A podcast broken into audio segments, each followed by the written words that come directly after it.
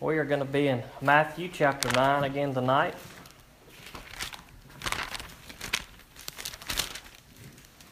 Getting close to the end of the chapter.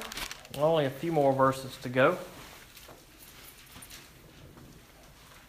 We've seen kind of a common theme in Matthew chapter 9. We see a lot about faith in these verses that we've looked at over the last uh, few weeks, and we're going to continue to see those things tonight.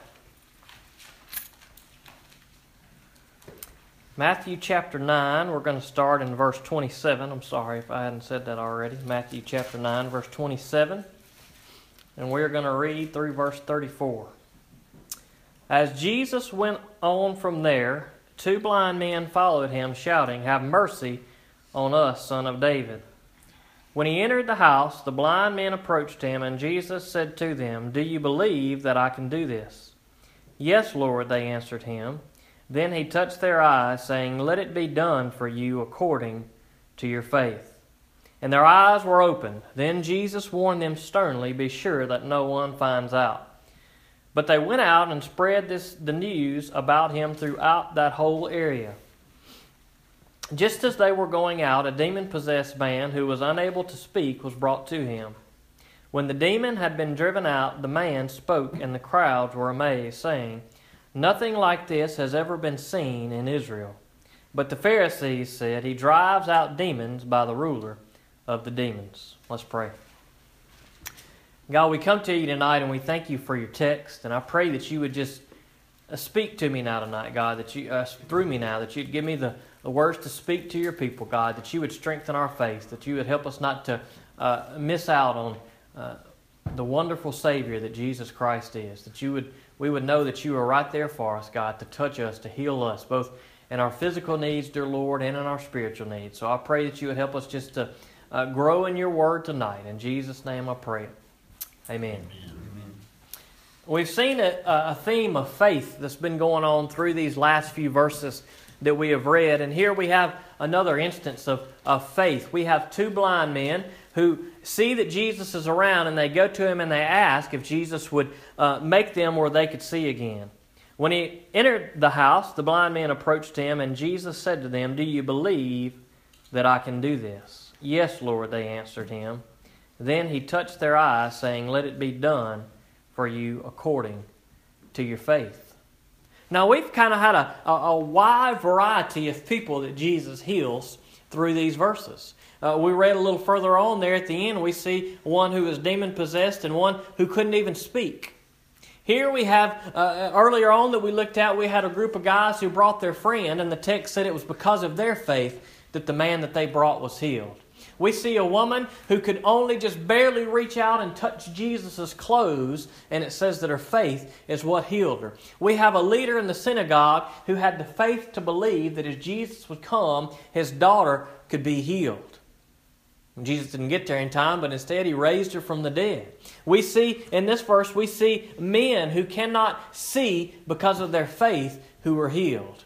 And we see a man who cannot even speak who is healed by Jesus. This is a prophecy that's being fulfilled. All of these things that we see in this text and in many other texts of Jesus' ministry are a prophecy that's being fulfilled. If you want to flip with me, you can to Isaiah chapter 35.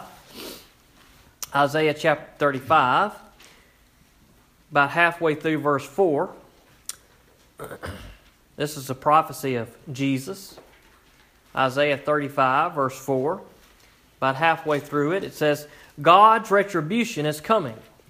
He will save you. Then the eyes of the blind will be opened, and the ears of the deaf unstopped. Then the lame will leap like a deer, and the tongue of the mute will sing for joy. Now, this was said that this was going to happen when Jesus would come, and here we see now Jesus on the scene fulfilling that prophecy that it was spoken about. Could you imagine the, the life change for these people? that they must have experienced. These are people who are not normal people. These are people who have disabilities that have, have, have, really made their life difficult for them. Now, nowadays, we have disabilities, but think of all the, the, the good modern things that we have wheelchairs and all these medications and all these extra things to help people who have disabilities. But imagine being back in that time. Imagine not being able to hear. Imagine not being able to see. Imagine not being able to speak. But here was Jesus coming onto the scene, and he was bringing healing to these people's bodies. What a wonderful and amazing experience that must have been for them. Now, thank the Lord that all of us in here, I believe, can all see and we can all hear and we can all speak. And praise the Lord for that. But we don't want to take that for granted. Sometimes we, we just think that that's normal, that we're supposed to be allowed to do that. But that's a, that's a blessing from God that we have the ability to wake up every morning and to be able to see. If some of you may have had stuff done to your eyes before, I think Ernest could probably attest to this. It's tough when you lose one eye. Imagine losing both of your eyes. Imagine not being able to hear well. That's a difficult life. And these people, when they experienced Jesus Christ, were healed. And imagine the, uh, the, the joy that they had as they went out to tell the people about the world. Now, Jesus told these blind guys, He said, Look, don't go tell anybody. But what did they do? The text says that they went out and told somebody instantly. Now, it that Jesus didn't want people to hear about God? I don't believe that was it at all. But Jesus kind of, he usually told people, a lot of times we see it in the text, he said, Look, don't go make a big deal out of this. But we see that the people do. Jesus, I think, was knew that the time was going to come, then it would be ready to reveal himself. But here he tells the people, but you can imagine in their joy, these two men who had been blind, possibly from birth, had been healed by Jesus Christ. Now, praise the Lord that we don't have to be healed of our blindness, but we've been healed of our spiritual blindness. If not physically, we've been healed of spiritually of our blindness. Our ears has been open, open so we are cured and hear, healed from our spiritual deafness. We can speak. God has given us His Holy Spirit so that we hear the good news, so that we can uh, speak that to other people.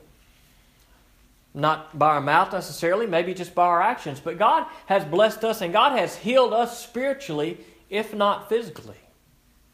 When I think about these people, can you imagine? Can you imagine people who have never seen in their life and who have never been able to speak in their life and who have never been able to hear in their life? Those people who have accepted Jesus Christ, can you imagine what a glorious day it will be when the first thing that they ever see will be Jesus Christ? And the first voice that they ever hear will be that of their Lord and Savior. And the first words that they ever utter will be words of praise. That's going to be an awesome day for those who have physical disabilities. And we should be just that excited. We should be just that full of joy. Because we have been healed spiritually. Because God has revealed to us. Because God has taken the blinders off. Because God has led us out of the darkness into the light. That God has opened our ears and our eyes so that we can hear His Word and see His Word and see what Jesus Christ did for us. Now, maybe God has healed some of us of some physical things that we have. And maybe it's not any of these things that we've seen in these verses to come, but He's healed us from our spiritual sickness. He's healed us from the sinfulness that we, that we suffer. Not that we don't sin anymore, but He has took that burden of that sin on the cross, just like Jennings said. And what a horrible burden that must have been for Him to bear. But He took it so that we could be healed. But it requires the same thing of us that it requires of all these people that we've seen in Matthew chapter 9. It requires us to have faith. These blind men didn't see Jesus, but they had faith in him. We don't see Jesus walking by, but we have faith. We see Jesus in the text. And just a little bit of Jesus, just a little bit of faith can change our life. And when we have faith in Jesus Christ, we are healed, just like these that we see. And so our response and our reaction should be just like these that we see in the text. Because when you see people in the text that have been healed and touched by Jesus Christ, they are living a life that is transformed. And when we have faith in Jesus Christ as our Lord and Savior, we as Christians are living a life that is transformed. And Jesus might have told these men not to go and share because it wasn't the time, but the message is different for us. Jesus tells us to go share. When Jesus was resurrected and went back to heaven, the time had come, and Jesus told us who are His, who had faith in Him, who have accepted Him, you go out and tell the world. He doesn't tell us to hide it back, He doesn't tell us to keep it secret. He says, go and do. and praise the Lord that we are blessed physically so we can see and speak and read and, and tell people about Jesus Christ and tell them the good news. So maybe we're struggling in our faith. Maybe some of you are weak in your faith. But we need to go to God and say, God, look, I believe, but help my unbelief. That God would strengthen our faith so we would be excited about Him and that we would be on mission for Him. Let's pray. God, we come to you tonight and we thank you for your words. And I thank you for each one that's in this place. I pray that you would strengthen our faith, dear Lord, that we would have the faith of these few that we have saw today. God, that we would seek you out. We see that time and time again in the text that these people had faith in you and they would seek you out. So, God, I pray that you would help us to seek you in our spiritual life, whether it be in your word or through prayer or whatever it may be, God, that we would seek you because when we seek you with all our heart, God, we will find you. And sometimes we get sidetracked and seek other things, but I pray that you'd push those things to the side, dear Lord.